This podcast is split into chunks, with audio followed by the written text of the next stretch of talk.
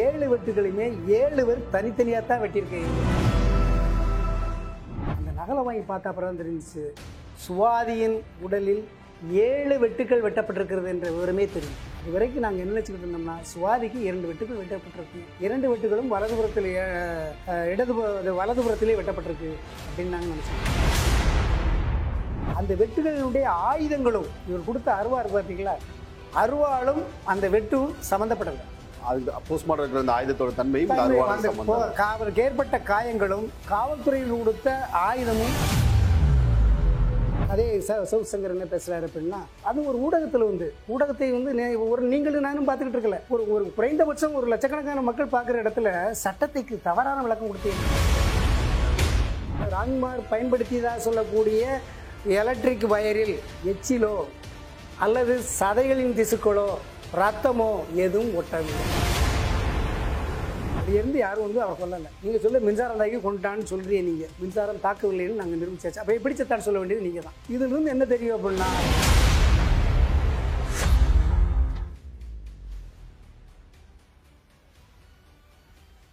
வணக்கம் சார். வணக்கம் ஐயா. ராம்குமார் வழக்கு.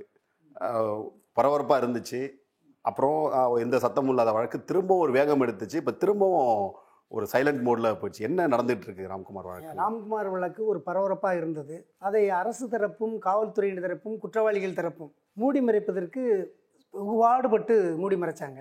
ஒன்று சொல்லுவாங்க நான் நீங்கள் கடவுள் நம்பிக்கை உள்ளவர்களோ இல்லையோ நானும் கடவுள் நம்பிக்கையற்றவன் தான். இருந்த போதிலும் அவர் இவர் பிராட்லா சொன்ன மாதிரி ஒரு உறுதிமொழி எடுப்பதற்காக எடுப்பாங்கள்ல பிராட்லா வந்து நான் நான் மனசாட்சியின்படி உறுதிமொழி எடுக்கிறேன்னு சொல்லி வந்தது மாதிரி இந்த வழக்கில் எப்படியும் நாங்கள் உண்மைத்தன்மையை கண்டுபிடித்து விட வேண்டும் என்ற நோக் தீராத வெறினால் நாங்கள் தொடர்ச்சியாக நான் பயணித்த காரணத்தினால் என்னோடும் சில வழக்கறிஞர்கள் வந்து எனக்கு ஆதரவாக இருந்த காரணத்தினால் மூன்று நான்கு ஆண்டுகளுக்கு பிறகு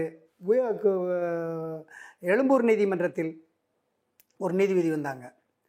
அந்த நீதிபதியிடம் நாங்கள் காப்பி பிளேஷன் கேட்டு நகல் மனு கேட்டு தாக்கல் செஞ்ச உடனே நகல் மனு கேட்டு கொடுப்பதற்கு வாங்குவதற்கு உங்களுக்கு உரிய உரிமை இருக்குது அதாவது சட்டப்படியான உரிமைகள் இருக்குது என்பதை அவர்கள் புரிந்து கொண்டு உடனடியாக கொடுப்பதற்கு ஏற்படுனாங்க அதை கொடுத்த உடனே தான் எங்களுக்கு அந்த நகலை வாங்கி பார்த்த அப்புறம் தான் தெரிஞ்சிச்சு. சுவாதியின் உடலில் ஏழு வெட்டுக்கள் வெட்டப்பட்டிருக்கிறது என்ற விவரமே தெரியும். அது வரைக்கும் நாங்கள் என்ன நினச்சிக்கிட்டு இருந்தோம்னா சுவாதிக்கு இரண்டு வெட்டுக்கள் வெட்டப்பட்டிருக்கு. இரண்டு வெட்டுகளும் வலதுபுறத்தில் ஏ- இடது அது வலதுபுறத்திலே வெட்டப்பட்டிருக்கு அப்படின்னு நாங்கள் நினச்சிக்கிட்டு இருந்தோம். வலதுபுறத்திலும் வெட்டப்பட்டிருக்கு. வலதுபுறத்தில் மூன்று வெட்டுக்கள். இடதுபுறத்தில் இரண்டு வெட்டுக்கள். உச்சம் தலையில் ஒரு வெட்டு. மூஞ்சியில் கரெக்டாக முக்கில் ஒரு வெட்டு. அப்போ இந்த ஏழு வெட்டுக்கள் வெட்டுனது தான் நாங்கள் ஷாக் நம்ம ஆள் ரொம்ப உறுதியாக உறுதி உறுதியாக முடிவு பண்ணோம். நம்ம ஆளுக்கும் இந்த கொலைக்கும் சம்மந்தமே இல்லை. என்பதை உறுதிப்படுத்த முடியும்னு நான் வந்து ஒரு முக்கியமான டாக்டர்கள்ட்ட கொண்டு போனேன். இந்த போஸ்ட்மார்ட்டம் சர்டிஃபிகேட்டை மட்டும் எடுத்துகிட்டு போனேன். சுவாதிண்ட போஸ்ட் போஸ்ட்மார்ட்டம் டாக்டர் எடுத்துட்டு ராஜீவ் காந்திக்கு கொலையில் ராஜீவ் காந்திக்கு போஸ்ட்மார்ட்டம் பண்ண டாக்டர் பேராசிரியர். மற்றும் இன்னும் ஒரு ஒரு தடவை இந்த பரன்ஸ்கு மெடிசன் பேராசிரியர்களாக பார்த்து ஒரு ஒரு கல்லூரி பேராசிரியர்களாக பார்த்து ஒரு ஏழு எட்டு பேராசிரியர்கள்ட்ட நான் எடுத்துகிட்டு போனேன். அதுபோக வந்து இன்னொரு டாக்டர் வந்து எங்களுடைய திருநெல்வேலி மாவட்டங்களெல்லாம் வந்து போஸ்ட்மார்ட்டம் பண்ணுறவங்க வந்து மருத்துவக் கல்லூரி பேராசிரியர்களாக இருக்க மாட்டாங்க. கிராமங்களில் வேறு மருத்துவமனையில் இருக்கக்கூடிய பேராசிரியர்கள் தான் அந்த மருத்துவர்கள் தான் வந்து போஸ்ட்மார்ட்டம் பண்ணாங்க. அந்த மருத்துவர்கள்ட்டையும் இதை வந்து ஏறக்குறைய ஒரு ஐம்பது செராக்ஸ் காப்பி எடுத்து போஸ்ட்மார்ட்டம் சர்டிஃபிகேட்டையும் அவங்களுடைய ஸ்டேட்மெண்ட்டையும் மட்டும் ஒரு ஐம்பது செராக்ஸ் காப்பி எடுத்து அனைவரிடையும் நேரடியாக கொண்டு கொடுத்து அதை த ஏன்னா ஆங்கில அறிவு வந்து எனக்கு குறைவு ஆங்கில அறிவு எனக்கு குறைவு என்பதை விட ஆங்கிலத்தில் இருந்த போஸ்ட்மார்ட்டம் சர்டிஃபிகேட் அந்த பிணக்குறாய்வு அறிக்கையை தமிழில் மொழிபெயர்த்து மொழிபெயர்த்து அவர்கள் வந்து இது எப்படி நடந்திருக்கணும்னா ஐம்பது பேருக்கு மேலே வந்து இதை வந்து ஆய்வு பண்ணதில்லை. எல்லாருமே ஒருமித்த கருத்தில் சொன்னாங்க. இந்த வெட்டை ஒரு நபர் ஏற்படுத்தியிருக்க இயலாது. அப்போ பிடிச்சிக்கிட்டு வெட்டியிருப்பாங்களாயா அப்படின்னு பிடித்து கொண்டும் வெட்ட இயலாது. ஏழு வெட்டுகளையுமே ஏழு பேர் தனித்தனியாக தான் வெட்டியிருக்க இயலும். ஏன்னா இந்த ஒரு வெட்டை தவிர மீதி ஆறு வெட்டு வந்து உயிர் போகிற வெட்டு. இந்த வெட்டை வெட்டிட்டு நீங்கள் எடுக்கும்போதையும் வந்து கீழே விழுந்துருவீங்க. அப்போ நீங்கள் வந்து ஏழு பேரும் அடுத்த டயத்தில் ஒன்று போட்டு தான் வெட்டியிருக்கணும். அந்த சந்தேகம் எங்களுக்கு இருந்தோன்னா இந்த வழக்கை நம்ம விடக்கூடாது அப்படின்னு சொல்லிட்டு நாங்கள் எடுத்தோம். நீங்க அந்த சொல்ற தன்மைன்னு பார்த்தா ஒரு ஒரு ஒரு கும்பலா கூட்டமாக நின்றுக்கிட்டு வெட்டிருக்காங்க நின்று வெட்டியிருக்காங்க. முன்னும் பின்னு சைடில் நின்று வெட்டியிருக்காங்க. பின்னால் நின்று வெட்டினவங்க தான் வலதுபுறம் வெட்ட முடியும். முன்னால் நின்று வெட்டினவன் இடதுபுறம் வெட்டியிருப்பான். பின்னால் நின்று வெட்டினவன் இந்த வெட்டு வெட்டியிருக்கணும். இப்படி வெட்டியிருக்கான். முன்னால் நின்று வெட்டினா இந்த வெட்டு வெட்டியிருக்கான். இல்லை இப்போ இது ஒரு கொலை இந்த கொலை வழக்கு. ரெண்டாவது இந்த இதையும் கேளுங்க. அந்த வெட்டுகளினுடைய ஆயுதங்களும் இவர் கொடுத்த அருவா இருக்கு பார்த்தீங்களா அருவாளும் அந்த வெட்டும் சம்மந்தப்படலை காவலுக்கு ஏற்பட்ட காயங்களும் காவல்துறையினர் கொடுத்த ஆயுதமும் வேறுபடுது. ஏன்னா மருத்துவர்கள் என்பது வந்து அதாவது நீங்கள் இப்போ வந்து பழைய காலம் மாதிரி கிடையாது. இப்போ வந்து விஞ்ஞான உலகம். ரெண்டு ரெண்டும் நாலு தான். ரெண்டு ரெண்டு நாலுக்கு மேலே ரெண்டு ரெண்டு சொல்ல முடியாது. ஆனால் இங்கே என்ன வந்துச்சுன்னா சுவாதி கேஸில் ரெண்டு ரெண்டும் ரெண்டே முக்கா அப்படின்னு சொல்லி கணக்கு போட்டாங்க. அந்த தப்பில் தான் காவல்துறையின் மாட்டிக்கிறதாங்க அதனால் இது விஞ்ஞானத்தின் அடிப்படையில் தான் நாங்கள் நிரூபிச்சுக்கிட்டு இருக்கோம். சயின்ஸ் ஃபிசிக்ஸ் மேத்ஸ் அவ்வளோதான் இந்த இந்த வழக்கை பொறுத்தவரை நீங்கள் ச விஞ்ஞானபூர்வமாக கேள்வி எழுப்புங்க. விஞ்ஞானத்திற்கு முரணாக வந்து கேள்வி எழுப்பாதங்க அப்படிங்கிறது தான். நான் அறிவு இப்போ நீங்கள் வந்து எனக்கு நான் வந்து நான் இதை நான் சொல்லலை. நான் ஒரு இருபத்தைந்து டாக்டர்களுடைய கருத்தாக நான் வைக்கேன். அவர்கள்ட்ட கேட்டு வைக்கேன். அவங்கள்ட்ட கேட்டிருக்கேன்.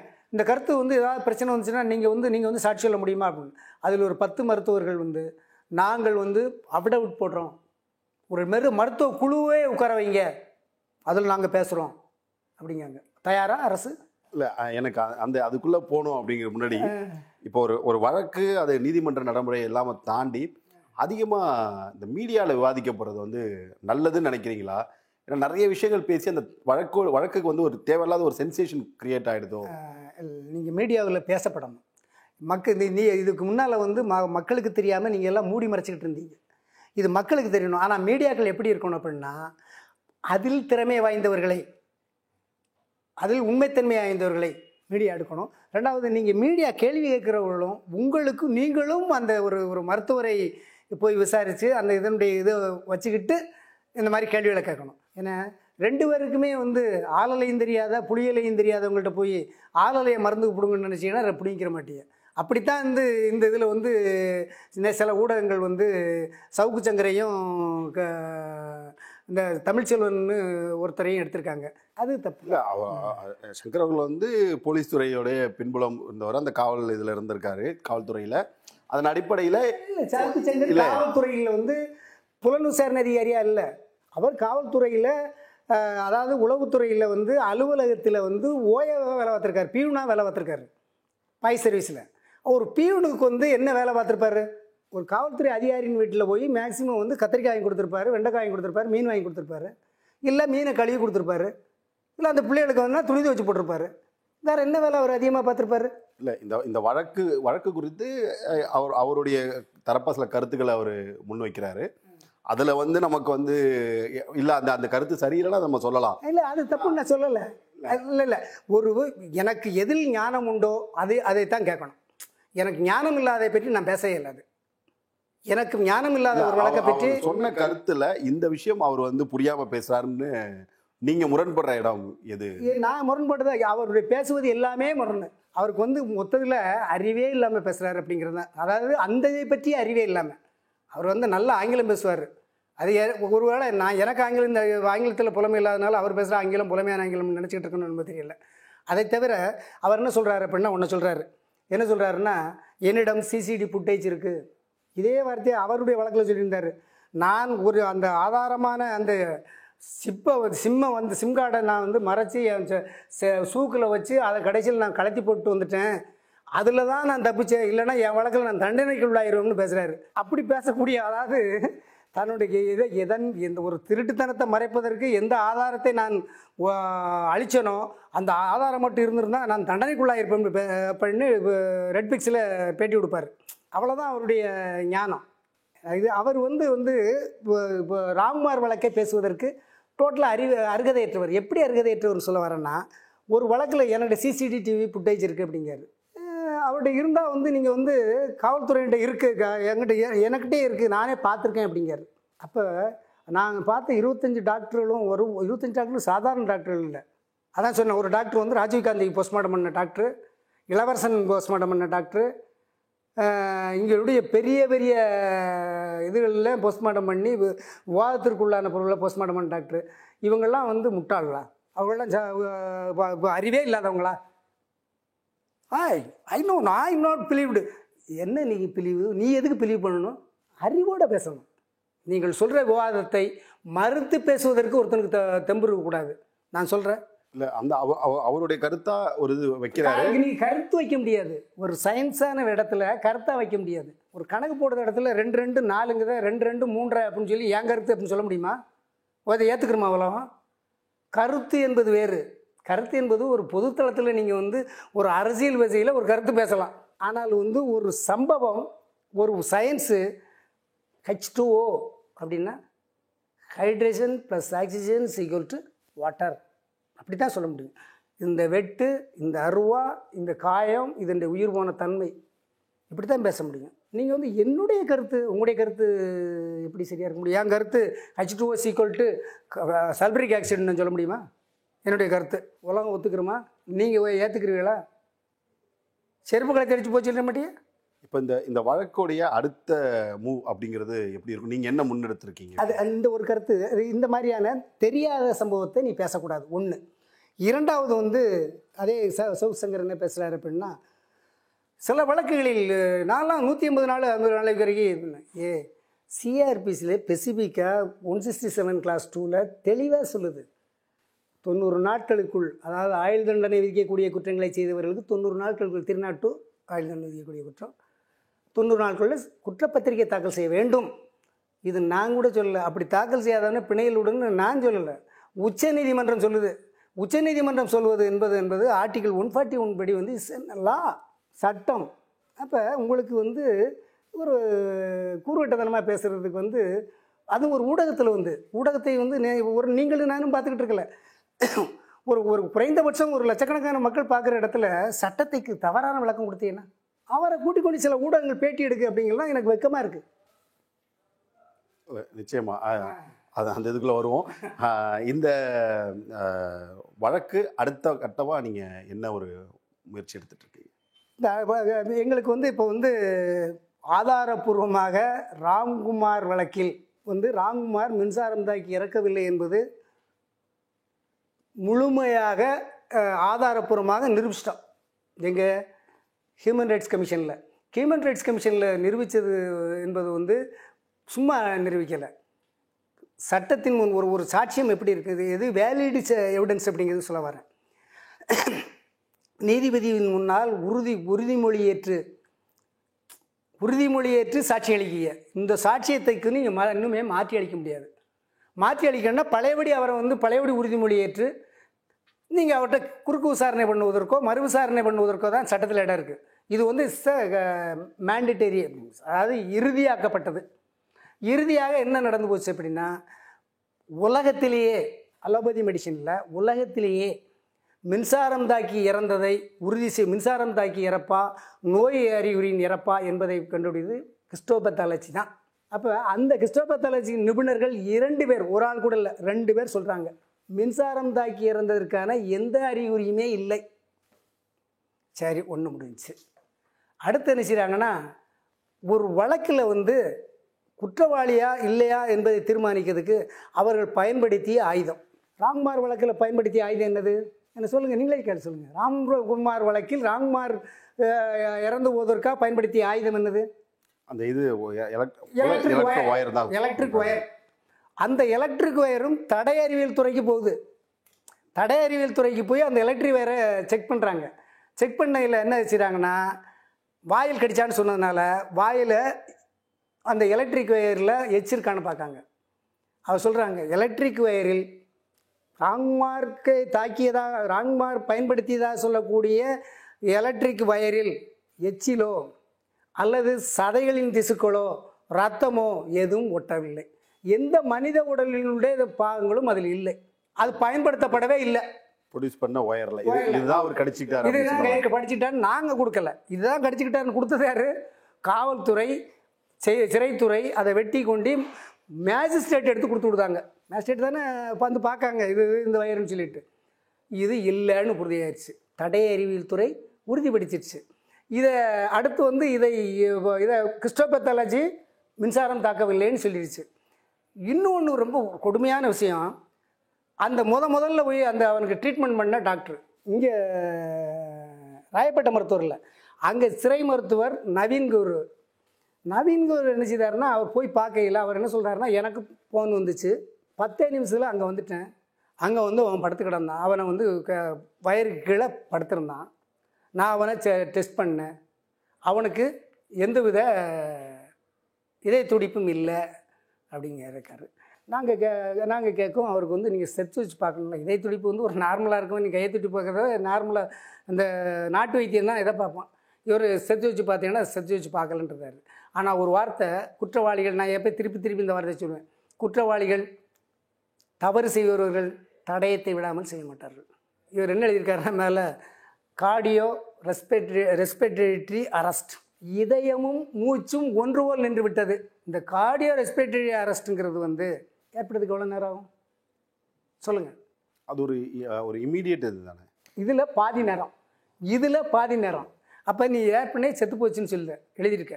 எழுதிட்டு அதுக்கு பிறகு நான் மூ மூச்சு விடுவதற்கும் இதயத்தை மறுபடி செயல்பட வைப்பதற்கும் நான் வந்து வேலை செஞ்சோம்னு சொல்கிறேன் அப்போ நீங்கள் ஆட்டோமேட்டிக்காக நீங்கள் கொலை கொலை பண்ணியிருக்கீங்கன்னு நல்லா தெரியுது ரெண்டாவது அவங்க எம் வாரம் ஊசி போட்டிருக்கீங்க. ஊசி போட்டதுக்கு வந்து அவசியமே இல்லை. எதுக்கு? அட்ரோபின்க ஊசி வந்து என்ன தெரியுமில இஸ் பாய்ஷன் நீங்கள் போர் ஒன் கேபிட்டல் ஏன்னு போட்டு கொண்டு வருவாங்க. நான் நீதிபதியாக இருந்ததுனால சொல்கிறேன் போலீஸ் வந்து விசச்சாரியம்னு போடுவாங்க. விசச்சாரியத்தில் என்ன எழுதுவாங்கன்னா இத்தனை பர்சன்டேஜ் அட்ரோபின் இருந்துச்சு அப்படி எழுதுவாங்க. அட்ரிலின் இதயத்தை கடுமையாக துடுக்கி வைக்கிறது. ஏன் எதையுமே நின்று வச்சு இதெல்லாம் நின்று வச்சு பின்ன அதுக்கு எப்படி எழுதினேன்? இப்போ அதில் நாங்கள் உறுதிப்படுத்தி இவர்கள் ஏற்கனவே அவரை கொலை செய்திருக்கிறார்கள் அப்படிங்கிறத நாங்கள் சொல்லிட்டோம். நிரூபிச்சிட்டோம். அதுக்கடுத்து என்ன அப்படின்னா இதெல்லாம் நாங்கள் இந்த இந்த நவீன் டாக்டரை நாங்கள் விசாரிக்கணும்னு போடலை. ஐயா இப்போ நீங்கள் என்ன நினைப்பீங்க? நவீன் டாக்டர் நீங்கள் குட்டி வந்தீங்களான்னு நாங்கள் குட்டி வரல. எதிரி தரப்பு கூட்டி வராங்க. யார்? நாங்கள் யாரை குற்றஞ்சாட்டுறோமோ அவங்க தான் கூட்டி வர்றாங்க. எப்படி கூட்டி வராங்கன்னா நாங்கள் வந்து இது பண்ணிடுவோம் ஏன்னா இப்போ நிரூபிச்சிருவோம். நாங்கள் இது செய்யலை. மின்சாரம் தக்கித்தான் இருந்தார் நிரூபிச்சிருவோம்னு அவர் கூப்பிட்டு வராங்க. கூப்பிட்டு வந்து அவர் தான் எழுதி வச்சிருக்காரு. அந்த டாக்குமெண்ட் எங்களுக்கு இதுவரை கொடுக்காம இருந்தார். அந்த டாக்குமெண்ட் இப்போ அங்கேருந்து வந்துருச்சு. அப்போ உறுதியாயிருச்சு. இவருடைய சாவு வந்து மின்சாரம் தாக்கி இறக்கவில்லை. ரெஸ்பிரேட்டரி அரெஸ்ட்டு கார்டியாக் அரெஸ்ட்டு ஏற்பட்டிருக்கு அப்படிங்கிறது நிரூபிச்சாச்சு. இந்த சூழ்நிலையில் தான் என்ன செய்தாருன்னா அதுக்கடுத்து வந்துச்சுன்னா முத முதல்ல பார்த்த மருத்துவர் அப்துல் காதர் என்ன சொல்கிறாருன்னா நான் பாக்கையிலேயே இறந்துருந்தார். இந்த இறப்பு வந்து பன்னிரெண்டு மணி நேரத்திற்கு முன்னால் இறந்திருப்பதற்கு வாய்ப்பு இருக்குது ஏன்னா மரண விரைப்பு ஏற்பட்டிருந்ததுன்னு சொல்லியிருக்காரு இவைகளெல்லாம் மறைப்பதற்கு போஸ்ட்மார்ட்டம் பண்ண டாக்டர்கள் முதல்ல நாங்கள் யாரும் இல்லைன்னு நினச்சிட்டு அன்றைக்கி வந்து சாட்சி சொல்கிறாங்க அவங்க வந்து எல்லாமே தீக்காயம் தீக்காயம்னு சொல்லியிருந்தாங்க. அன்றைக்கி தான் நான் வந்து ஹார்ட் அட்டாக் வந்து நான் வந்து மருத்துவமனையில் இருந்தேன். அதனால் வந்து நான் வர முடியலை. என்னுடைய அந்த இளம் வழக்கறிஞர்கள் தான் வந்து அதுக்கு வந்து வாய்தா வாங்கி வச்சுருந்தாங்க. ரெண்டு மாதம் கழித்து தான் பழையோட குறுக்கு விசாரணைக்கு வருது. அதில் வந்து டாக்டர் இப்போ செல்வகுமாரும் சரி அந்த போஸ்ட்மார்ட்டம் பண்ண டாக்டரும் நாங்கள் எந்த இடத்திலையும் அவர் தற்கொலை செய்து கொண்டார் என்று சொல்லவில்லை. மின்சாரத்தினால் தான் இறந்து விட்டார் என்று சொல்லவில்லை என்பதை ஆணித்தரமாக சொல்லிட்டாங்க. மின்சாரம் தாக்கிறர்களும் மருத்துவத்துறையும் இதெல்லாம் க்ளீனாக சொல்லிடுச்சு அப்போ கிட்டத்தட்ட சம்பவம் நடந்த இடத்துல சுவாதி அவளை வெட்டினதுலேயும் ச- சந்தேகம் வருது. ராம்குமார் இறந்த இடத்துலையும் சந்தேகம் ஏன்னா இந்த இந்த வழக்கை பொறுத்து ரெண்டு இது ரெண்டு ஒரு முக்கியமான விஷயங்கள். ரெண்டுமே வந்து நிறைய கேள்விகளை கொடுத்துருக்கு இப்போ இவரை கொல்ல வேண்டிய அவசியம் அதாவது சுவாதிக்காத நீங்கள் கண்கண்ட சாட்சிகளோ எதுவுமே இல்லை. வேண்டாம் விட்டுருங்க. சுவாதி வந்து ஒரு பப்ளிக் பிளேஸில் விட்டுதாங்க. யாரும் சொல்ல நீ வலுப்பு வற்புறுத்த முடியாது. ஆனால் ராம்குமார் யார் இல்லைன்னா சுடிசியல் கஸ்டடியில் இருக்கார் நீதிமன்ற பாதுகாவலராக இருக்கார். இவர் வந்து நீதிமன்ற சிறைத்துறையின் விருந்தாளி. அதாவது அவர் செயல் மேனுவல் படி இவர் வந்து சிறைத்துறையின் விருந்தாளி. விருந்தாளியை செத்து போகிறார் விருந்தாளி செத்தா நீ தானே என்ன சொல்லணும்? விருந்து கொஞ்சம் செத்து போனானா எப்படி செத்தாமல் நீங்கள் தானே சொல்லணும்? வெளியே இருந்து யாரும் வந்து அவர் கொல்லலை. நீங்கள் சொல்ல மின்சாரம் தாக்கி கொண்டுட்டான்னு சொல்கிறீங்க நீங்கள் மின்சாரம் தாக்கவில்லைன்னு நாங்கள் நிரூபிச்சாச்சு. அப்போ எப்படி செத்தான்னு சொல்ல வேண்டியது நீங்கள் தான் இதிலிருந்து என்ன தெரியும் அப்படின்னா ராங்மாரை கொன்றவர்கள் தான் சுவாதியை கொன்றார்கள். இதான் எங்களுடைய கேள்வி. அப்போ ராங்மாரை கொன்றவர்களை நீங்கள் பிடிச்சீங்கன்னா போதும். ராங்மாரை கொண்டது யார்? சிறை அதிகாரிகள். சிறை அதிகாரிகளுக்கு உத்தரவிட்டது யார்? பிடிங்க. சுவாதி கொலையில் உண்மை வந்துடும் கொலையாளிகள் வந்துடுவாங்க இதுக்கு இந்த திருப்பம் வந்துருச்சு. இந்த திருப்பம் வந்த உடனே தான் ஏற்கனவே நாங்கள் சொல்லியிருக்கோம் இந்த வழக்கில். சிறைத்து நீதித்துறை எங்களுக்கு விரோதமாக இருக்கிறது.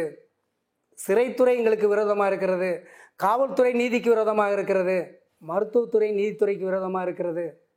கடவுள் மட்டுமே தான் எங்களுக்கு சாட்சி அப்படின்னு சொன்னோம் பழையபடியும் நீதி நீதித்துறை தான் இந்த வழக்கை வந்து திசை திருப்பிச்சு. எப்படி திசை திருப்பிச்சுன்னா ரயில்வே போலீஸ் உண்மை குற்றவாளிகளை கண்டுபிடிச்சிட்டாங்க. நெருங்கின உடனே ர- அன்னைக்கு இருந்த க நீதித்துறையில் இருந்த நாகமுத்து என்ற நீதிபதி இந்த வழக்கை திசை திருப்பு நோக்கத்தோடு மாற்றினார் சரி நாங்கள் இது இப்போ இப்போ சரி வழக்கு அவங்க தான் மாற்றுறாங்க நாங்கள் என்ன கேட்குறோம்னா எங்களை குற்றவாளினே நீங்கள் இப்போ எங்களை விசாரிப்பதற்கு சிபிஐ வேணும்னு கேட்குறோம் சிபிஐ விசாரணை கொடுக்க மறுத்துறாரு பி என் பிரகாஷ் என்ற இப்போ நீதிபதியாக இருக்கவர். அப்போ இவர்களுடைய ஊழல்கள் வெளிவந்து விடும் என்பதற்காகத்தான் அவங்கள வச்சு பழையபடி ஒரு ஊழ ஒரு போட்டு ரூல் நிசி அப்படின்னு ஒரு ஆர்டர் போட்டிருக்காங்க. இது யாருக்கு? எனக்கு நானும் நீ கிழமை நீதிமன்றத்தில் இருந்தவன் தான். அதனால் உயர் நீதிமன்றத்தில்னா அப்படி தான் பண்ணுவாங்களோ என்பது உயர் நீதிமன்றம்னா மக்களுக்கு புரியாத மொழியில் சொல்லுவாங்களோ அப்படிங்கிறது ரொம்ப தெளிவாக இருக்குது நீதி என்பது மக்களுக்கானது நீதி என்பது பொதுவானது. ஆனால் உயர்நீதிமன்ற நீதிபதிகள் என்பது நீதிபதி நீதித்துறை என்பது தனக்கான இப்போ அதிகாரமிக்க ஒரு இடம். இங்கே இதை வச்சு நம்ம சம்பாதிச்சு நம்ம பிள்ளை ஊட்டியெல்லாம் நல்லா வச்சுக்கலாம்னு நினச்சிக்கிட்டு இருக்காங்களா என்னமோ தெரியல. நிச்சயமாக பல வழக்குகள் வந்து இந்த மக்களுக்கான ஒரு போராட்டத்தை முன்னெடுத்திருக்கீங்க அதில் தமிழ்நாட்டில் ஒரு முக்கியமான ஒரு வழக்கு பரபரப்பாக இருந்துச்சு. அப்புறம் எந்த சத்தமும் இல்லாத வழக்கு. திரும்பவும் ஒரு வேகம் எடுத்துச்சு. இப்போ திரும்பவும் ஒரு சைலண்ட் மோடில் போச்சு என்ன நடந்துட்டு இருக்கு ராம்குமார் வழக்கு? ராம்குமார் வழக்கு ஒரு பரபரப்பாக இருந்தது. அதை அரசு தரப்பும் காவல்துறையின் தரப்பும் குற்றவாளிகள் தரப்பும் மூடி மறைப்பதற்கு பாடுபட்டு மூடி மறைச்சாங்க. ஒன்று சொல்லுவாங்க நான் நீங்கள் கடவுள் நம்பிக்கை உள்ளவர்களோ இல்லையோ நானும் கடவுள் நம்பிக்கையற்றவன் தான். இருந்த போதிலும் அவர் இவர் பிராட்லா சொன்ன மாதிரி ஒரு உறுதிமொழி எடுப்பதற்காக எடுப்பாங்கள்ல பிராட்லா வந்து நான் நான் மனசாட்சியின்படி உ- உறுதிமொழி எடுக்கிறேன்னு சொல்லி வந்தது மாதிரி இந்த வழக்கில் எப்படியும் நாங்கள் உண்மைத்தன்மையை கண்டுபிடித்து விட வேண்டும் என்ற நோக் தீராத வெறினால் நாங்கள் தொடர்ச்சியாக நான் பயணித்த காரணத்தினால் என்னோடும் சில வழக்கறிஞர்கள் வந்து எனக்கு ஆதரவாக இருந்த காரணத்தினால் மூன்று நான்கு ஆண்டுகளுக்கு பிறகு எழும்பூர் நீதிமன்றத்தில் ஒரு நீதிபதி வந்தாங்க. அந்த நீதிபதியிடம் நாங்கள் காப்பி பிளேஷன் கேட்டு நகல் மனு கேட்டு தாக்கல் செஞ்ச உடனே நகல் மனு கேட்டு கொடுப்பதற்கு வாங்குவதற்கு உங்களுக்கு உரிய உரிமை இருக்குது அதாவது சட்டப்படியான உரிமைகள் இருக்குது என்பதை அவர்கள் புரிந்து கொண்டு உடனடியாக கொடுப்பதற்கு ஏற்படுனாங்க அதை கொடுத்த உடனே தான் எங்களுக்கு அந்த நகலை வாங்கி பார்த்தா அப்புறம் தான் தெரிஞ்சிச்சு. சுவாதியின் உடலில் ஏழு வெட்டுக்கள் வெட்டப்பட்டிருக்கிறது என்ற விவரமே தெரியும். அது வரைக்கும் நாங்கள் என்ன நினச்சிக்கிட்டு இருந்தோம்னா சுவாதிக்கு இரண்டு வெட்டுக்கள் வெட்டப்பட்டிருக்கு. இரண்டு வெட்டுகளும் வலதுபுறத்தில் ஏ- இடது அது வலதுபுறத்திலே வெட்டப்பட்டிருக்கு அப்படின்னு நாங்கள் நினச்சிக்கிட்டு இருந்தோம். வலதுபுறத்திலும் வெட்டப்பட்டிருக்கு. வலதுபுறத்தில் மூன்று வெட்டுக்கள். இடதுபுறத்தில் இரண்டு வெட்டுக்கள். உச்சம் தலையில் ஒரு வெட்டு. மூஞ்சியில் கரெக்டாக முக்கில் ஒரு வெட்டு. அப்போ இந்த ஏழு வெட்டுக்கள் வெட்டினதான் நாங்கள் ஷாக் நம்ம ஆள் ரொம்ப உறுதியாக உறுதி உறுதியாக முடிவு பண்ணோம். நம்ம ஆளுக்கும் இந்த கொலைக்கும் சம்மந்தமே இல்லை. என்பதை உறுதிப்படுத்த முடியும்னு நான் வந்து ஒரு முக்கியமான டாக்டர்கள்ட்ட கொண்டு போனேன். இந்த போஸ்ட்மார்ட்டம் சர்டிஃபிகேட்டை மட்டும் எடுத்துகிட்டு போனேன். சுவாதின்ற போஸ்ட்மார்ட்டம் டாக்டர் எடுத்துட்டு ராஜீவ் காந்திக்கு கொலையில் ராஜீவ் காந்திக்கு போஸ்ட்மார்ட்டம் பண்ண டாக்டர் பேராசிரியர். மற்றும் இன்னும் ஒரு ஒரு தடவை இந்த பரன்ஸ்கு மெடிசன் பேராசிரியர்களாக பார்த்து ஒரு ஒரு கல்லூரி பேராசிரியர்களாக பார்த்து ஒரு ஏழு எட்டு பேராசிரியர்கள்ட்ட நான் எடுத்துகிட்டு போனேன். அதுபோக வந்து இன்னொரு டாக்டர் வந்து எங்களுடைய திருநெல்வேலி மாவட்டங்களெல்லாம் வந்து போஸ்ட்மார்ட்டம் பண்ணுறவங்க வந்து மருத்துவக் கல்லூரி பேராசிரியர்களாக இருக்க மாட்டாங்க. கிராமங்களில் வேறு மருத்துவமனையில் இருக்கக்கூடிய பேராசிரியர்கள் தான் அந்த மருத்துவர்கள் தான் வந்து போஸ்ட்மார்ட்டம் பண்ணாங்க. அந்த மருத்துவர்கள்ட்டையும் இதை வந்து ஏறக்குறைய ஒரு ஐம்பது செராக்ஸ் காப்பி எடுத்து போஸ்ட்மார்ட்டம் சர்டிஃபிகேட்டையும் அவங்களுடைய ஸ்டேட்மெண்ட்டையும் மட்டும் ஒரு ஐம்பது செராக்ஸ் காப்பி எடுத்து அனைவரிடையும் நேரடியாக கொண்டு கொடுத்து அதை த ஏன்னா ஆங்கில அறிவு வந்து எனக்கு குறைவு ஆங்கில அறிவு எனக்கு குறைவு என்பதை விட ஆங்கிலத்தில் இருந்த போஸ்ட்மார்டம் சர்டிஃபிகேட் அந்த பிணக்குறாய்வு அறிக்கையை தமிழில் மொழிபெயர்த்து மொழிபெயர்த்து அவர்கள் வந்து இது எப்படி நடந்திருக்கணும்னா ஐம்பது பேருக்கு மேலே வந்து இதை வந்து ஆய்வு பண்ணதில்லை எல்லாருமே ஒருமித்த கருத்தில் சொன்னாங்க. இந்த வெட்டை ஒரு நபர் ஏற்படுத்தியிருக்க இயலாது. அப்போ பிடிச்சிக்கிட்டு வெட்டியிருப்பாங்களாயா அப்படின்னு பிடித்து கொண்டும் வெட்ட இயலாது. ஏழு வெட்டுகளையுமே ஏழு பேர் தனித்தனியாக தான் வெட்டியிருக்க இயலும். ஏன்னா இந்த ஒரு வெட்டை தவிர மீதி ஆறு வெட்டு வந்து உயிர் போகிற வெட்டு. இந்த வெட்டை வெட்டிட்டு நீங்கள் எடுக்கும்போதையும் வந்து கீழே விழுந்துருவீங்க. அப்போ நீங்கள் வந்து ஏழு பேரும் அடுத்த டயத்தில் ஒன்று போட்டு தான் வெட்டியிருக்கணும்.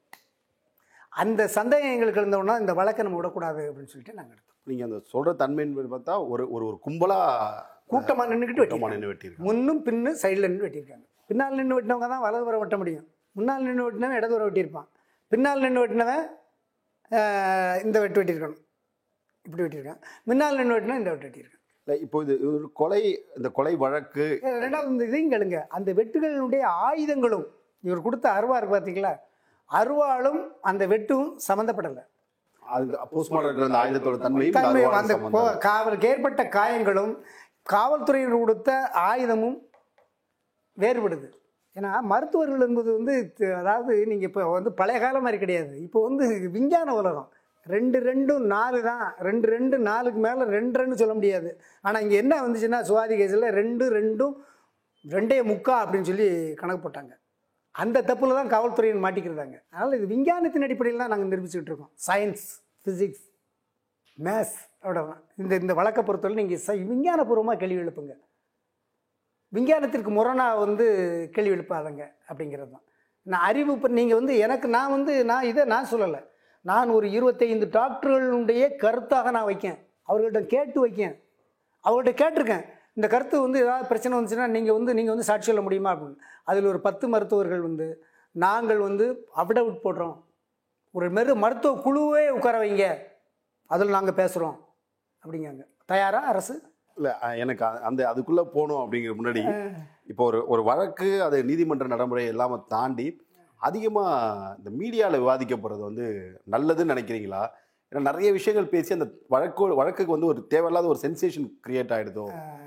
நீங்கள் மீடியாவில் பேசப்படணும்.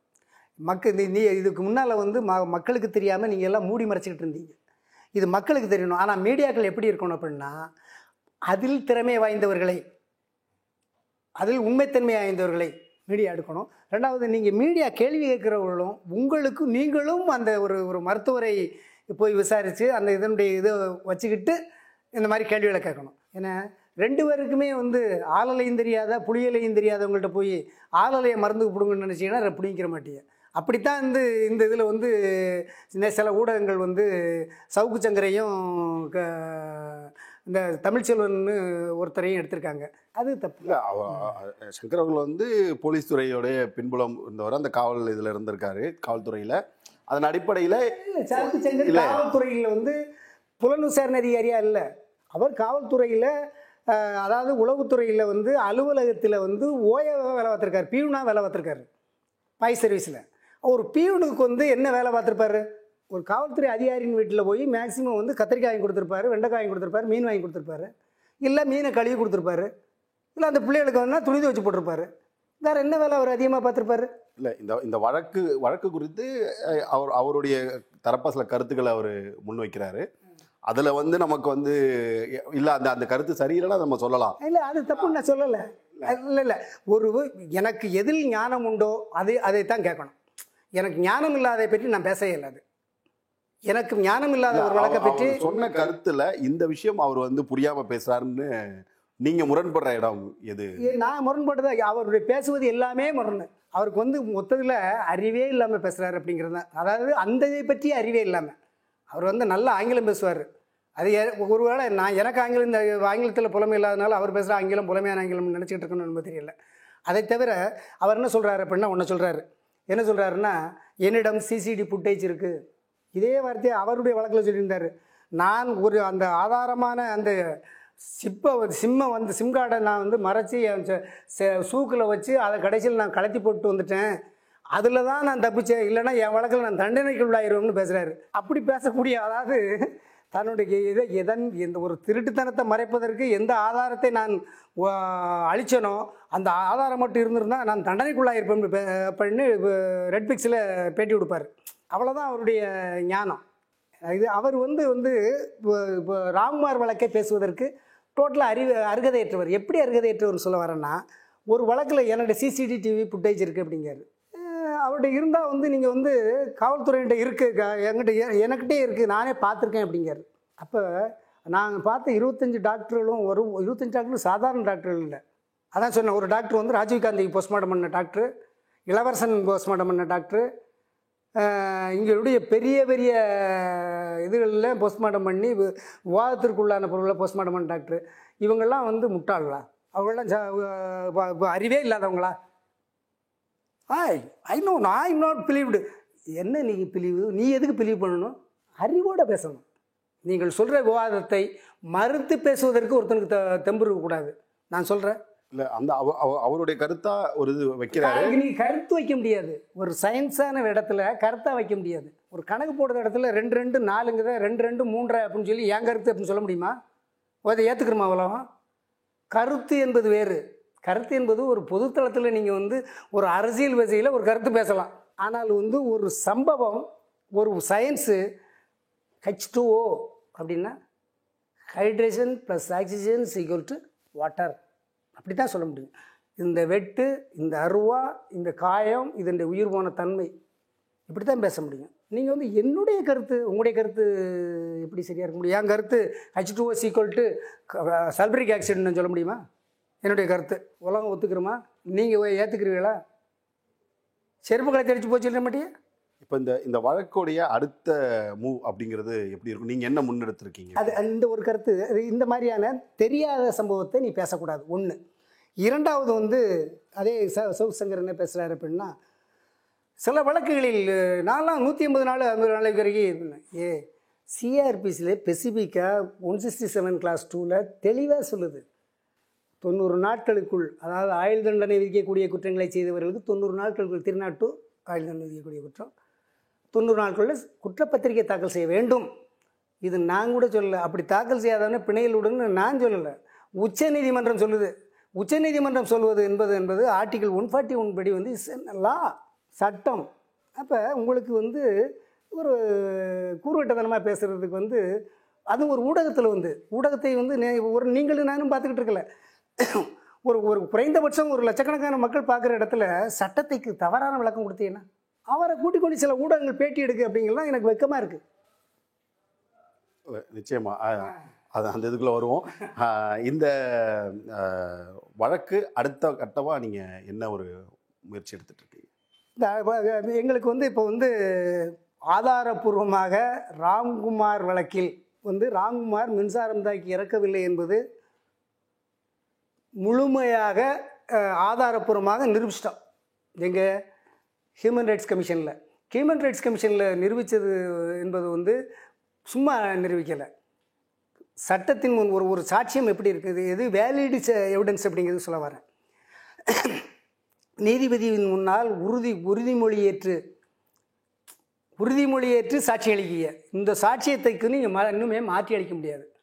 மாற்றி அளிக்கணும்னா பழையபடி அவரை வந்து பழையபடி உறுதிமொழி ஏற்று நீங்கள் அவர்கிட்ட குறுக்கு விசாரணை பண்ணுவதற்கோ மறு விசாரணை பண்ணுவதற்கோ தான் சட்டத்தில் இடம் இருக்குது இது வந்து ச மேண்டிட்டரி அதாவது இறுதியாக்கப்பட்டது. இறுதியாக என்ன நடந்து போச்சு அப்படின்னா உலகத்திலேயே அலோபதி மெடிசனில் உலகத்திலேயே மின்சாரம் தாக்கி இறந்ததை உறுதி செய் மின்சாரம் தாக்கி இறப்பா நோய் அறிகுறியின் இறப்பா என்பதை கண்டுபிடித்து கிறிஸ்டோபத்தாலஜி தான். அப்போ அந்த கிறிஸ்டோபத்தாலஜி நிபுணர்கள் இரண்டு பேர் ஒரு ஆள் கூட இல்லை ரெண்டு பேர் சொல்கிறாங்க மின்சாரம் தாக்கி இறந்ததற்கான எந்த அறிகுறியுமே இல்லை.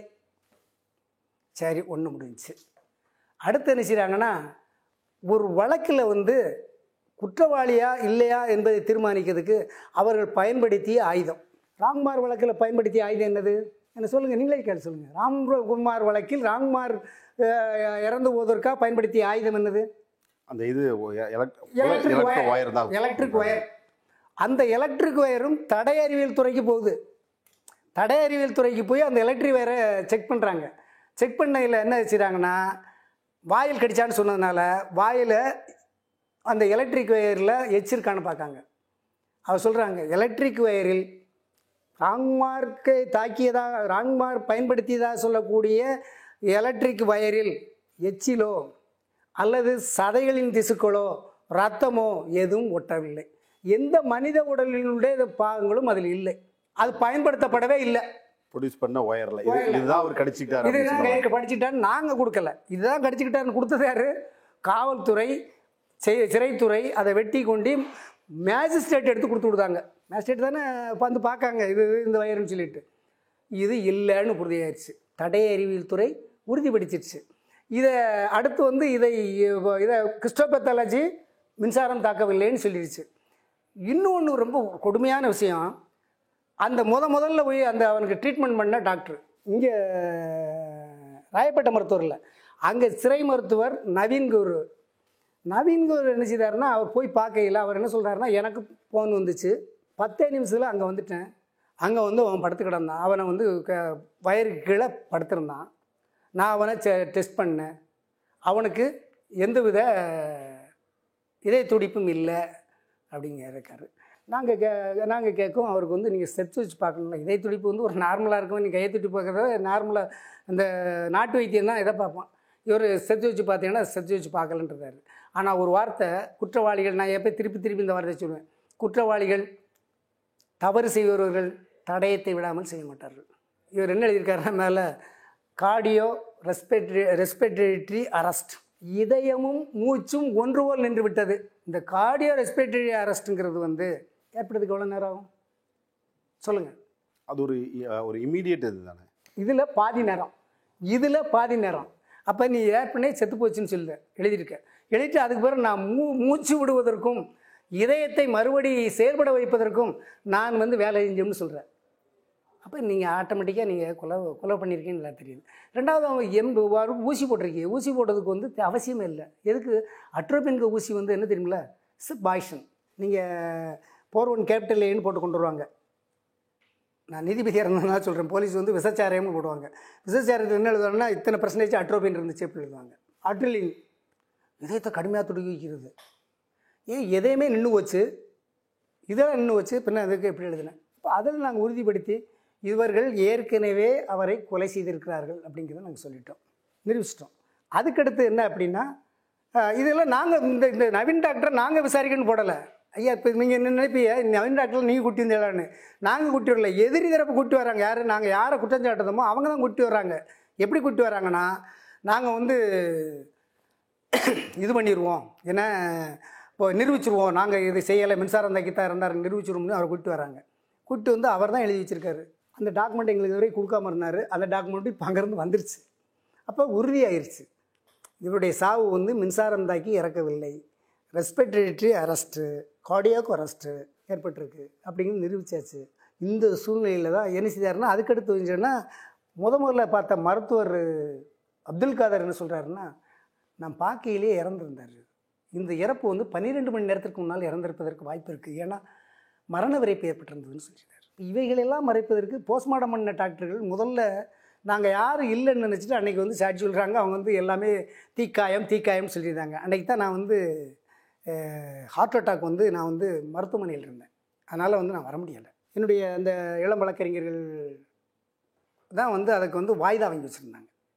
ரெண்டு மாதம் கழித்து தான் பழையோட குறுக்கு விசாரணைக்கு வருது அதில் வந்து டாக்டர் இப்போ செல்வகுமாரும் சரி அந்த போஸ்ட்மார்ட்டம் பண்ண டாக்டரும் நாங்கள் எந்த இடத்துலையும் அவர் தற்கொலை செய்து கொண்டார் என்று சொல்லவில்லை. மின்சாரத்தினால் தான் இறந்து விட்டார் என்று சொல்லவில்லை என்பதை ஆணித்தரமாக சொல்லிட்டாங்க. மின்சாரம் தாக்கிறர்களும் மருத்துவத்துறையும் இதெல்லாம் க்ளீனாக சொல்லிடுச்சு அப்போ கிட்டத்தட்ட சம்பவம் நடந்த இடத்துல சுவாதி அவளை வெட்டினதுலேயும் சந்தேகம் வருது. ராம்குமார் இறந்த இடத்துலையும் சந்தேகம் ஏன்னா இந்த இந்த வழக்கை பொறுத்து ரெண்டு இது ரெண்டு ஒரு முக்கியமான விஷயங்கள். ரெண்டுமே வந்து நிறைய கேள்விகளை கொடுத்துருக்கு இப்போ இவரை கொல்ல வேண்டிய அவசியம் சுவாதிக்காத நீங்கள் கண்கண்ட சாட்சிகளோ எதுவுமே இல்லை. வேண்டாம் விட்டுருங்க. சுவாதி வந்து ஒரு பப்ளிக் பிளேஸில் விட்டுதாங்க யாரும் சொல்ல நீ வலுப்பு வற்புறுத்த முடியாது. ஆனால் ராம்குமார் யார் இருந்தா சுபிசியல் கஸ்டடியில் இருக்கார் நீதிமன்ற பாதுகாவலராக இருக்கார். இவர் வந்து நீதிமன்ற சிறைத்துறையின் விருந்தாளி. அதாவது அவர் செயல் மேனுவல் படி இவர் வந்து சிறைத்துறையின் விருந்தாளி. விருந்தாளியை செத்து போகிறாரு விருந்தாளி செத்தா நீ தானே என்ன சொல்லணும்? விருந்து கொஞ்சம் செத்து போனானா எப்படி செத்தாமல் நீங்கள் தானே சொல்லணும்? வெளியே இருந்து யாரும் வந்து அவர் கொல்லலை. நீங்கள் சொல்ல மின்சாரம் தாக்கி கொண்டான்னு சொல்கிறீங்க நீங்கள் மின்சாரம் தாக்கவில்லைன்னு நாங்கள் நிரூபிச்சாச்சு. அப்போ எப்படி செத்தான்னு சொல்ல வேண்டியது? நீங்கள் தான் இதிலிருந்து என்ன தெரியும் அப்படின்னா ராங்மாரை கொன்றவர்கள் தான் சுவாதியை கொன்றார்கள். இதான் எங்களுடைய கேள்வி. அப்போ ராங்மாரை கொன்றவர்களை நீங்கள் பிடிச்சீங்கன்னா போதும். ராங்மாரை கொண்டது யார்? சிறை அதிகாரிகள். சிறை அதிகாரிகளுக்கு உத்தரவிட்டது யார்? பிடிங்க. சுவாதி கொலையில் உண்மை வந்துடும் கொலையாளிகள் வந்துடுவாங்க இதுக்கு இந்த திருப்பம் வந்துருச்சு. இந்த திருப்பம் வந்த உடனே தான் ஏற்கனவே நாங்கள் சொல்லியிருக்கோம் இந்த வழக்கில். சிறைத்து நீதித்துறை எங்களுக்கு விரோதமாக இருக்கிறது. சிறைத்துறை எங்களுக்கு விரோதமாக இருக்கிறது. காவல்துறை நீதிக்கு விரோதமாக இருக்கிறது. மருத்துவத்துறை நீதித்துறைக்கு விரோதமாக இருக்கிறது. கடவுள் மட்டுமே தான் எங்களுக்கு சாட்சி அப்படின்னு சொன்னோம் பழையபடியும் நீதி நீதித்துறை தான் இந்த வழக்கை வந்து திசை திருப்பிச்சு. எப்படி திசை திருப்பிச்சுன்னா ரயில்வே போலீஸ் உண்மை குற்றவாளிகளை கண்டுபிடிச்சிட்டாங்க.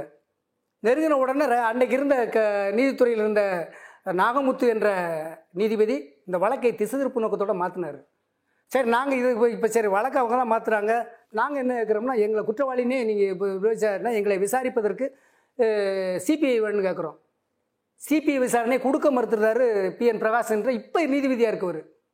அப்போ இவர்களுடைய ஊழல்கள் வெளிவந்து விடும் என்பதற்காகத்தான் அவங்கள வச்சு பழையபடி ஒரு ஊழ வழக்க போட்டு ரூல் லிசி அப்படின்னு ஒரு ஆர்டர் போட்டிருக்காங்க. இது யாருக்கு எனக்கு நானும் நீ கிழமை நீதிமன்றத்தில் இருந்தவன் தான். அதனால் உயர் நீதிமன்றத்தில்னா அப்படி தான் பண்ணுவாங்களோ என்பது உயர் நீதிமன்றம்னா மக்களுக்கு புரியாத மொழியில் சொல்லுவாங்களோ அப்படிங்கிறது ரொம்ப தே தெளிவாக இருக்குது நீதி என்பது மக்களுக்கானது நீதி என்பது பொதுவானது. ஆனால் உயர்நீதிமன்ற நீதிபதிகள் என்பது நீதிபதி நீதித்துறை என்பது தனக்கான இப்போ அதிகாரமிக்க ஒரு இடம். இங்கே இதை வச்சு நம்ம சம்பாதிச்சு நம்ம பிள்ளை குட்டியெல்லாம் நல்லா வச்சுக்கலாம்னு நினச்சிக்கிட்டு இருக்காங்களா என்னமோ தெரியல. பாடுபட்டு மூடி மறைச்சாங்க. ஒன்று சொல்லுவாங்க நான் நீங்கள் கடவுள் நம்பிக்கை உள்ளவர்களோ இல்லையோ நானும் கடவுள் நம்பிக்கையற்றவன் தான். இருந்த போதிலும் அவர் இவர் பிராட்லா சொன்ன மாதிரி ஒரு உறுதிமொழி எடுப்பதற்காக எடுப்பாங்கள்ல பிராட்லா வந்து நான் நான் மனசாட்சியின்படி உ- உறுதிமொழி எடுக்கிறேன்னு சொல்லி வந்தது மாதிரி இந்த வழக்கில் எப்படியும் நாங்கள் உண்மைத்தன்மையை கண்டுபிடித்து விட வேண்டும் என்ற நோ தீராத வெறினால் நாங்கள் தொடர்ச்சியாக நான் பயணித்த காரணத்தினால் என்னோடும் சில வழக்கறிஞர்கள் வந்து எனக்கு ஆதரவாக இருந்த காரணத்தினால் மூன்று நான்கு ஆண்டுகளுக்கு பிறகு எழும்பூர் நீதிமன்றத்தில் ஒரு நீதிபதி வந்தாங்க. அந்த நீதிபதியிடம் நாங்கள் காப்பி பிளேஷன் கேட்டு நகல் மனு கேட்டு தாக்கல் செஞ்ச உடனே நகல் மனு கேட்டு கொடுப்பதற்கு வாங்குவதற்கு உங்களுக்கு உரிய உரிமை இருக்குது அதாவது சட்டப்படியான உரிமைகள் இருக்குது என்பதை அவர்கள் புரிந்து கொண்டு உடனடியாக கொடுப்பதற்கு ஏற்படுனாங்க அதை கொடுத்த உடனே தான் எங்களுக்கு அந்த நகலை வாங்கி பார்த்தா அப்புறம் தெரிஞ்சிச்சு. சுவாதியின் உடலில் ஏழு வெட்டுக்கள் வெட்டப்பட்டிருக்கிறது என்ற விவரமே தெரியும். அது வரைக்கும் நாங்கள் என்ன நினச்சிக்கிட்டு இருந்தோம்னா சுவாதிக்கு இரண்டு வெட்டுக்கள் வெட்டப்பட்டிருக்கு. இரண்டு வெட்டுகளும் வலதுபுறத்தில் ஏ- இடது அது வலதுபுறத்திலே வெட்டப்பட்டிருக்கு அப்படின்னு நாங்கள் நினச்சிக்கிட்டு இருந்தோம். வலதுபுறத்திலும் வெட்டப்பட்டிருக்கு. வலதுபுறத்தில் மூன்று வெட்டுக்கள். இடதுபுறத்தில் இரண்டு வெட்டுக்கள். உச்சம் தலையில் ஒரு வெட்டு. மூஞ்சியில் கரெக்டாக முக்கில் ஒரு வெட்டு. அப்போ இந்த ஏழு வெட்டுக்கள் வெட்டினதான் நாங்கள் ஷாக் நம்ம ஆள் ரொம்ப உறுதியாக உறுதி உறுதியாக முடிவு பண்ணோம். நம்ம ஆளுக்கும் இந்த கொலைக்கும் சம்மந்தமே இல்லை. என்பதை உறுதிப்படுத்த முடியும்னு நான் வந்து ஒரு முக்கியமான டாக்டர்கள்ட்ட கொண்டு போனேன். இந்த போஸ்ட்மார்டன் சர்டிஃபிகேட்டை மட்டும் எடுத்துகிட்டு போனேன். ஆஹ் சுவாதின்ற போஸ்ட்மார்ட்டம் டாக்டர் எடுத்துட்டு ராஜீவ் காந்திக்கு கொலையில் ராஜீவ் காந்திக்கு போஸ்ட்மார்டம் பண்ண டாக்டர் பேராசிரியர். மற்றும் இன்னும் ஒரு ஒரு தடவை இந்த பரன்ஸ்கு மெடிசன் பேராசிரியர்களாக பார்த்து ஒரு ஒரு கல்லூரி பேராசிரியர்களாக பார்த்து ஒரு ஏழு எட்டு பேராசிரியர்கள்ட்ட நான் எடுத்துகிட்டு போனேன். அதுபோக வந்து இன்னொரு டாக்டர் வந்து எங்களுடைய திருநெல்வேலி மாவட்டங்களெல்லாம் வந்து போஸ்ட்மார்ட்டம் பண்ணுறவங்க வந்து மருத்துவக் கல்லூரி பேராசிரியர்களாக இருக்க மாட்டாங்க. கிராமங்களில் வேறு மருத்துவமனையில் இருக்கக்கூடிய பேராசிரியர்கள் தான் அந்த மருத்துவர்கள் தான் வந்து போஸ்ட்மார்ட்டம் பண்ணாங்க. அந்த மருத்துவர்கள்ட்டையும் இதை வந்து ஏறக்குறைய ஒரு ஐம்பது செராக்ஸ் காப்பி எடுத்து போஸ்ட்மார்ட்டம் சர்டிஃபிகேட்டையும் அவங்களுடைய ஸ்டேட்மெண்ட்டையும் மட்டும் ஒரு ஐம்பது செராக்ஸ் காப்பி எடுத்து அனைவரிடையும் நேரடியாக கொண்டு கொடுத்து அதை த ஏன்னா ஆங்கில அறிவு வந்து எனக்கு குறைவு ஆங்கில அறிவு எனக்கு குறைவு என்பதை விட ஆங்கிலத்தில் இருந்த போஸ்ட்மார்ட்டம் சர்டிஃபிகேட் அந்த பிணக்குறாய்வு அறிக்கையை தமிழில் மொழிபெயர்த்து மொழிபெயர்த்து அவர்கள் வந்து இது எப்படி நடந்திருக்கணும்னா ஐம்பது பேருக்கு மேலே வந்து இதை வந்து ஆய்வு பண்ணதில்லை எல்லாருமே ஒருமித்த கருத்தில் சொன்னாங்க. இந்த வெட்டை ஒரு நபர் ஏற்படுத்தியிருக்க இயலாது. அப்போ பிடிச்சுக்கிட்டு வெட்டியிருப்பாங்களாயா அப்படின்னு. பிடித்து கொண்டும் வெட்ட இயலாது. ஏழு வெட்டுகளையுமே ஏழு பேர் தனித்தனியாக தான் வெட்டியிருக்க இயலும். ஏன்னா இந்த ஒரு வெட்டை தவிர மீதி ஆறு வெட்டு வந்து உயிர் போகிற வெட்டு. இந்த வெட்டை வெட்டிட்டு நீங்கள் எடுக்கும்போதையும் வந்து கீழே விழுந்துருவீங்க. அப்போ நீங்கள் வந்து ஏழு பேரும் அட்ட டயத்தில் ஒன்று போட்டு தான் வெட்டியிருக்கணும் அந்த சந்தேகம் எங்களுக்கு இருந்தோன்னா இந்த வழக்கை நம்ம விடக்கூடாது அப்படின்னு சொல்லிட்டு நாங்கள் எடுத்தோம். நீங்கள் அந்த சொல்கிற தன்மைன்னு பார்த்தா ஒரு ஒரு ஒரு கும்பலாக கூட்டமாக நின்றுக்கிட்டு கூட்டமாக வெட்டி நின்று வெட்டியிருக்காங்க. முன்னும் பின்னும் சைடில் நின்று வெட்டியிருக்காங்க. பின்னால் நின்று வெட்டினவங்க தான் வலதுபுறம் வெட்ட முடியும். முன்னால் நின்று வெட்டினவன் இடதுபுறம் வெட்டியிருப்பான். பின்னால் நின்று வெட்டினவன் இந்த வெட்டு வெட்டியிருக்கணும். இப்படி வெட்டியிருக்கான். முன்னால் நின்று வெட்டினா இந்த வெட்டு வெட்டியிருக்கான். இல்லை இப்போ இது ஒரு கொலை இந்த கொலை வழக்கு. ரெண்டாவது இந்த இதையும் கேளுங்க. அந்த வெட்டுகளுடைய ஆயுதங்களும் இவர் கொடுத்த அருவா இருக்கு பார்த்தீங்களா? அருவாளும் அந்த வெட்டும் சம்மந்தப்படலை அது போஸ்ட்மார்ட்டம் ஆயுதத்தோட தன்மையும் அந்த காவலுக்கு ஏற்பட்ட காயங்களும் காவல்துறையினர் கொடுத்த ஆயுதமும் வேறுபடுது. ஏன்னா மருத்துவர்கள் என்பது வந்து அதாவது நீங்கள் இப்போ வந்து பழைய காலம் மாதிரி கிடையாது. இப்போ வந்து விஞ்ஞான உலகம். ரெண்டு ரெண்டும் நாலு தான். ரெண்டு ரெண்டு நாலுக்கு மேலே ரெண்டு ரெண்டு சொல்ல முடியாது. ஆனால் இங்கே என்ன வந்துச்சுன்னா சுவாதி கேஸில் ரெண்டு ரெண்டும் ரெண்டே முக்கா அப்படின்னு சொல்லி கணக்கு போட்டாங்க. அந்த தப்பில் தான் காவல்துறையின் மாட்டிக்கிறதாங்க. அதனால் இது விஞ்ஞானத்தின் அடிப்படையில் தான் நாங்கள் நிரூபிச்சுக்கிட்டு இருக்கோம். சயின்ஸ் ஃபிசிக்ஸ் மேத்ஸ் அவ்வளோதான் இந்த இந்த வழக்கை பொறுத்தவரை நீங்கள் ச விஞ்ஞானபூர்வமாக கேள்வி எழுப்புங்க. விஞ்ஞானத்திற்கு முரணாக வந்து கேள்வி எழுப்பாதங்க அப்படிங்கிறது தான். நான் அறிவு இப்போ நீங்கள் வந்து எனக்கு நான் வந்து நான் இதை நான் சொல்லலை. நான் ஒரு இருபத்தைந்து டாக்டர்களுடைய கருத்தாக நான் வைக்கேன். அவர்கள்ட்ட கேட்டு வைக்கேன். அவர்கள்ட்ட கேட்டிருக்கேன். இந்த கருத்து வந்து ஏதாவது பிரச்சனை வந்துச்சுன்னா நீங்கள் வந்து நீங்கள் வந்து சாட்சி சொல்ல முடியுமா அப்படின்னு. அதில் ஒரு பத்து மருத்துவர்கள் வந்து நாங்கள் வந்து அவிடவுட் போடுறோம். ஒரு மெரு மருத்துவ குழுவே உட்கார வைங்க. அதில் நாங்கள் பேசுகிறோம் அப்படிங்காங்க தயாரா அரசு? இல்லை எனக்கு அந்த அதுக்குள்ளே போகணும் அப்படிங்கிற முன்னாடி இப்போ ஒரு ஒரு வழக்கு அது நீதிமன்ற நடைமுறை எல்லாம தாண்டி அதிகமாக இந்த மீடியாவில் விவாதிக்கப்படுறது வந்து நல்லதுன்னு நினைக்கிறீங்களா? ஏன்னா நிறைய விஷயங்கள் பேசி அந்த வழக்கு வழக்குக்கு வந்து ஒரு தேவையில்லாத ஒரு சென்சேஷன் கிரியேட் ஆகிடுதோ நீங்கள் மீடியாவில் பேசப்படணும். மக்கள் நீ இதுக்கு முன்னால் வந்து ம மக்களுக்கு தெரியாமல் நீங்கள் எல்லாம் மூடி மறைச்சிக்கிட்டு இருந்தீங்க. இது மக்களுக்கு தெரியணும். ஆனால் மீடியாக்கள் எப்படி இருக்கணும் அப்படின்னா அதில் திறமை வாய்ந்தவர்களை. அதில் உண்மைத்தன்மை ஆய்ந்தவர்களை மீடியா எடுக்கணும். ரெண்டாவது நீங்கள் மீடியா கேள்வி கேட்குறவர்களும் உங்களுக்கு நீங்களும் அந்த ஒரு ஒரு மருத்துவரை போய் விசாரித்து அந்த இதனுடைய இதை வச்சுக்கிட்டு இந்த மாதிரி கேள்விகளை கேட்கணும். ஏன்னா ரெண்டு பேருக்குமே வந்து ஆளலையும் தெரியாத புளியலையும் தெரியாதவங்கள்ட்ட போய் ஆளலையை மருந்து பிடுங்கன்னு நினச்சிங்கன்னா பிடிங்கிற மாட்டீங்க அப்படித்தான் வந்து இந்த இதில் வந்து சில ஊடகங்கள் வந்து சவுக்கு சங்கரையும் க- இந்த தமிழ்ச்செல்வன்னு ஒருத்தரையும் எடுத்திருக்காங்க. அது தப்பு. இல்லை சங்கர் அவர்கள் வந்து போலீஸ் துறையோடைய பின்புலம் இருந்தவர் அந்த காவல் இதில் இருந்திருக்காரு காவல்துறையில். அதன் அடிப்படையில். காவல்துறையில் வந்து புலன் விசாரணை அதிகாரியா இல்லை. அவர் காவல்துறையில் அதாவது உளவுத்துறையில் வந்து அலுவலகத்தில் வந்து ஓய வேலை பார்த்துருக்காரு பியூனா வேலை பார்த்துருக்காரு. பாய் சர்வீஸில். ஒரு பியூனுக்கு வந்து என்ன வேலை பார்த்துருப்பாரு? ஒரு காவல்துறை அதிகாரியின் வீட்டில் போய் மேக்ஸிமம் வந்து கத்திரிக்காய் வாங்கி கொடுத்துருப்பாரு வெண்டைக்காய் வாங்கி கொடுத்துருப்பாரு மீன் வாங்கி கொடுத்துருப்பாரு. இல்லை மீனை கழுவி கொடுத்துருப்பாரு. இல்லை அந்த பிள்ளைகளுக்கு வந்தால் துணி துவச்சி போட்டிருப்பாரு. வேறு என்ன வேலை அவர் அதிகமாக பார்த்துருப்பாரு? இல்லை இந்த இந்த வழக்கு வழக்கு குறித்து அவர் அவருடைய தரப்பா சில கருத்துக்களை அவர் முன்வைக்கிறாரு. அதில் வந்து நமக்கு வந்து இல்லை அந்த அந்த கருத்து சரியில்லைன்னா நம்ம சொல்லலாம். இல்லை அது தப்புன்னு நான் சொல்லலை. இல்லை. இல்லை ஒரு எனக்கு எதில் ஞானம் உண்டோ அது அதைத்தான் கேட்கணும். எனக்கு ஞானம் இல்லாதை பற்றி நான் பேசவே இல்லை அது. எனக்கு ஞானம் இல்லாத ஒரு வழக்கை பற்றி சொன்ன கருத்துல இந்த விஷயம் அவர் வந்து புரியாம பேசுறாருன்னு நீங்க முரண்படுற இடம் எது? நான் முரண்படுறது அவருடைய பேசுவது எல்லாமே முரண் அவருக்கு வந்து மொத்தத்தில் அறிவே இல்லாமல் பேசுகிறாரு அப்படிங்கிறது தான் அதாவது அந்த இதை பற்றி அறிவே இல்லாமல் அவர் வந்து நல்ல ஆங்கிலம் பேசுவார். அது ஒருவேளை நான் எனக்கு ஆங்கிலம் இந்த ஆங்கிலத்தில் புலமை இல்லாதனால அவர் பேசுகிற ஆங்கிலம் புலமையான ஆங்கிலம் நினச்சிட்டு இருக்கணும்னு தெரியல. அதை தவிர அவர் என்ன சொல்கிறாரு அப்படின்னா ஒன்று சொல்கிறாரு என்ன சொல்கிறாருன்னா என்னிடம் சிசிடி ஃபுட்டேஜ் இருக்குது இதே வார்த்தையை அவருடைய வழக்கில் சொல்லியிருந்தார். நான் ஒரு அந்த ஆதாரமான அந்த சிப்பை சிம்மை வந்து சிம் கார்டை நான் வந்து மறைச்சி சூக்கில் வச்சு அதை கடைசியில் நான் கலத்தி போட்டு வந்துட்டேன்.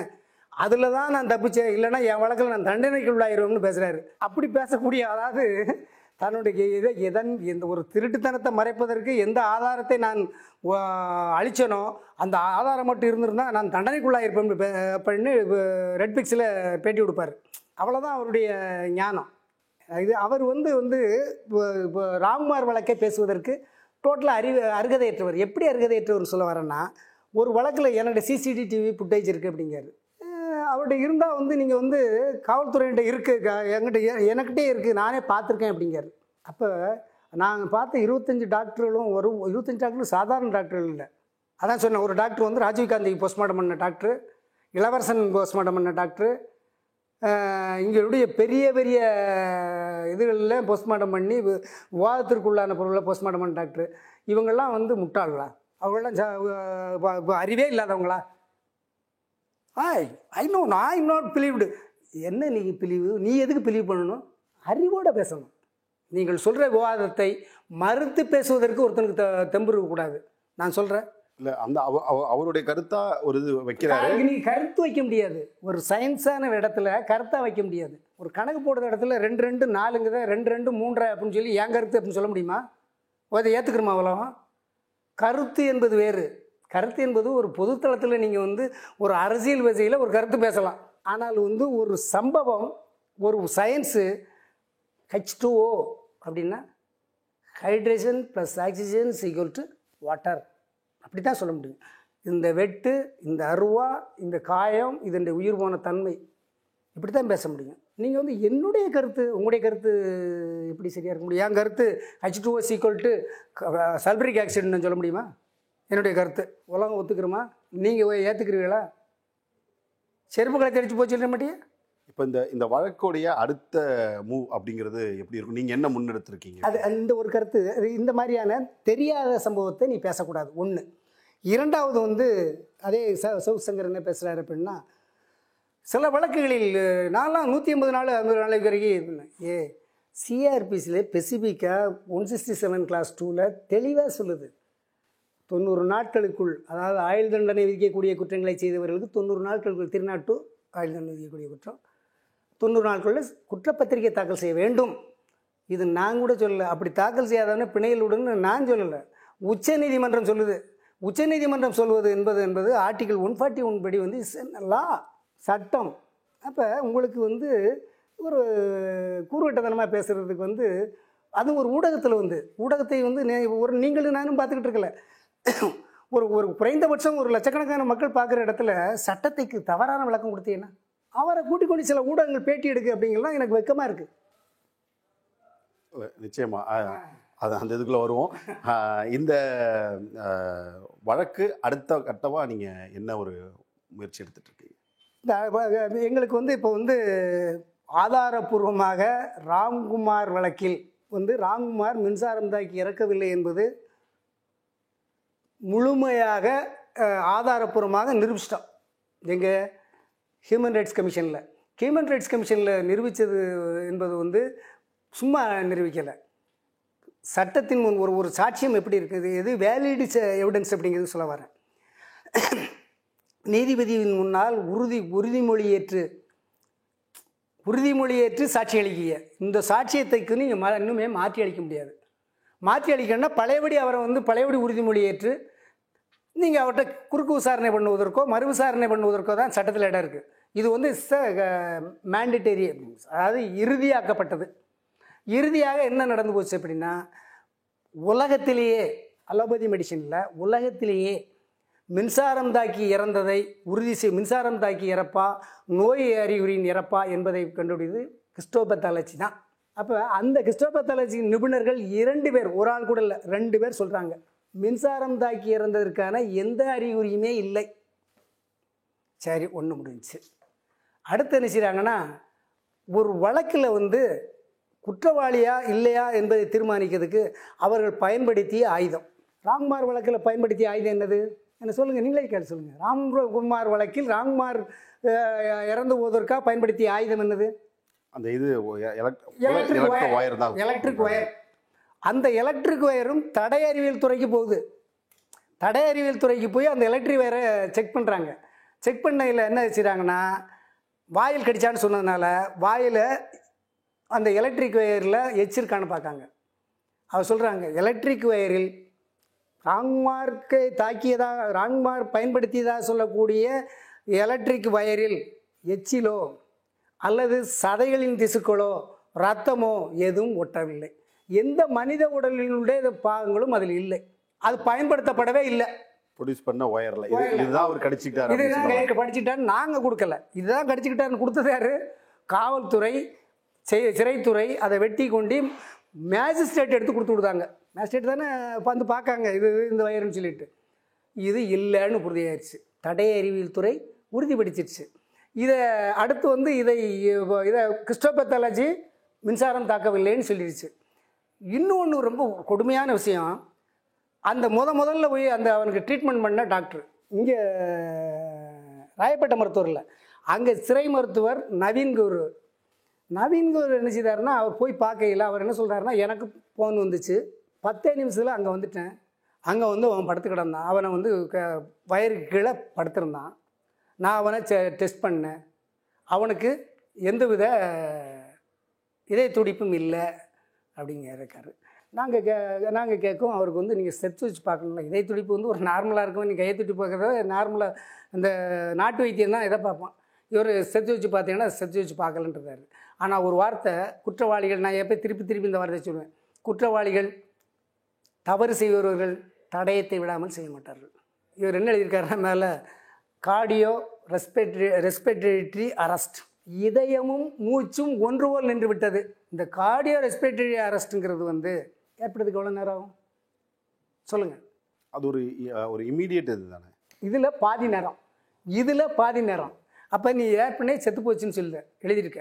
எழுதிட்டு அதுக்கு பிறகு நான் மூ மூச்சு விடுவதற்கும் இதயத்தை மறுபடி செயல்பட வைப்பதற்கும் நான் வந்து வேலை செஞ்சோம்னு சொல்கிறேன் அப்போ நீங்கள் ஆட்டோமேட்டிக்காக நீங்கள் கொலை கொலை பண்ணியிருக்கீங்கன்னு நல்லா தெரியுது. ரெண்டாவது அவங்க எம் வரு- ஊசி போட்டிருக்கீங்க. ஊசி போடுறதுக்கு வந்து அவசியமே இல்லை. எதுக்கு? அட்ரோபின்க்கு ஊசி வந்து என்ன தெரியுமில்ல? சி பாய்ஷன் நீங்கள் போர் ஒன் கேபிட்டல் ஏன்னு போட்டு கொண்டு வருவாங்க. நான் நீதிபதியாக இருந்ததுனால சொல்கிறேன் போலீஸ் வந்து விசச்சாரியம்னு போடுவாங்க.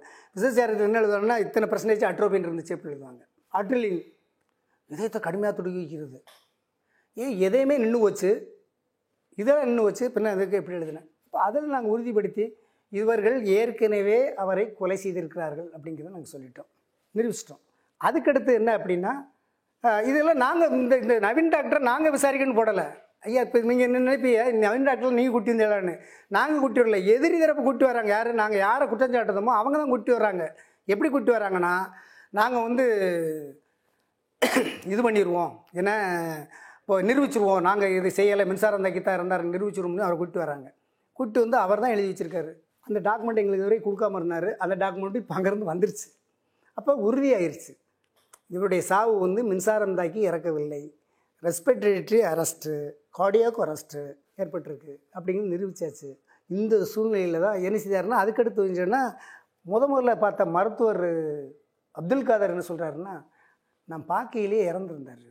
இந்த இறப்பு வந்து பன்னிரெண்டு மணி நேரத்திற்கு முன்னால் இறந்திருப்பதற்கு வாய்ப்பு இருக்குது ஏன்னா மரண விரைப்பு ஏற்பட்டிருந்ததுன்னு சொல்லியிருக்காரு இவைகளெல்லாம் மறைப்பதற்கு போஸ்ட்மார்ட்டம் பண்ண டாக்டர்கள் முதல்ல நாங்கள் யாரும் இல்லைன்னு நினச்சிட்டு அன்றைக்கி வந்து சாட்சி சொல்கிறாங்க அவங்க வந்து எல்லாமே தீக்காயம் தீக்காயம் சொல்லியிருந்தாங்க. அன்றைக்கி தான் நான் வந்து ஹார்ட் அட்டாக் வந்து நான் வந்து மருத்துவமனையில் இருந்தேன்.